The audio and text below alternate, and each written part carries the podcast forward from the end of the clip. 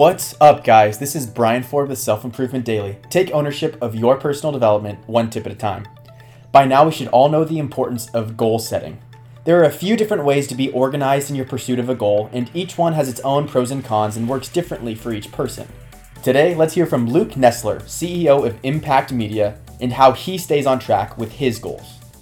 Your goals are not going to be achieved overnight, but if you don't set deadlines and timelines for you to look to see how close you are to achieving those goals, you will never, ever reach them.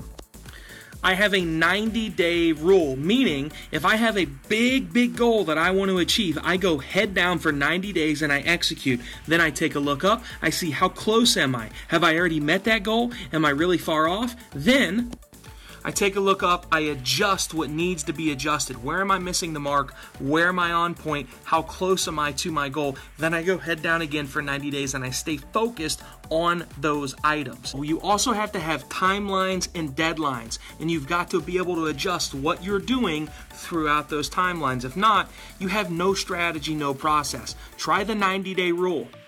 All right, love it. So to summarize, Set your goal and the list of action items that are required to achieve it. Focus and execute on it for 90 days. Then reevaluate and iterate your action items to make more progress toward your goal. Thanks for tuning in, and I'll see you next time on Self Improvement Daily.